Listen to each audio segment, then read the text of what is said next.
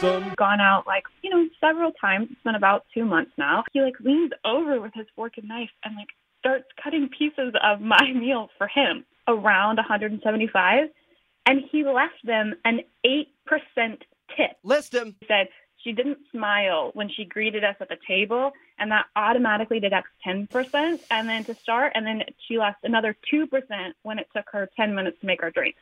An 8% tip is unforgivable. Plus the, the, the response he gave you. No coming back from 8%. No. Definitely list them. You can't teach somebody to be generous. Like you're either generous at heart or you're not. Uh, Nikki, we're curious. You've heard where our audience is going with this and our opinions too. Right now, I'm gonna I'm gonna love him with an asterisk and just like watch out. It's not a break it kind of thing, but a good thing to be aware of as we move forward. Like I mean, my dad even does that when he's in a bad mood. He like doesn't tip as well. List I both hope. of them.